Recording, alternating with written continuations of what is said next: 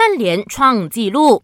在凌晨结束的英超比赛，曼联和谢菲尔德踢出了跌宕起伏。谢菲尔德一度二比零领先，但曼联在下半场七分钟内连进三球扳平。不过曼联没能笑到最后，谢菲尔德前锋麦克伯尼在第八十九分钟上演绝平好戏。James making his way for Greenwood is in. It's three two. Marcus Rashford. What a stunning turnaround for Manchester United. Just when they need. 虽然有手球嫌疑，但经过 VAR 提示，进球有效。结果曼联和谢菲尔德踢成了三比三，这是曼联连续十二个客场丢球，创造三十三年来的新高。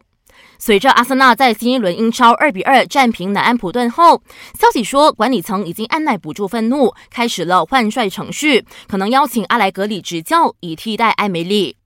ATP 戴维斯网球杯圆满落幕，第九次进入决赛的西班牙在自己的主场，凭借纳达尔和阿古特的两场单打胜利，战胜加拿大，第六次捧起戴维斯杯冠军。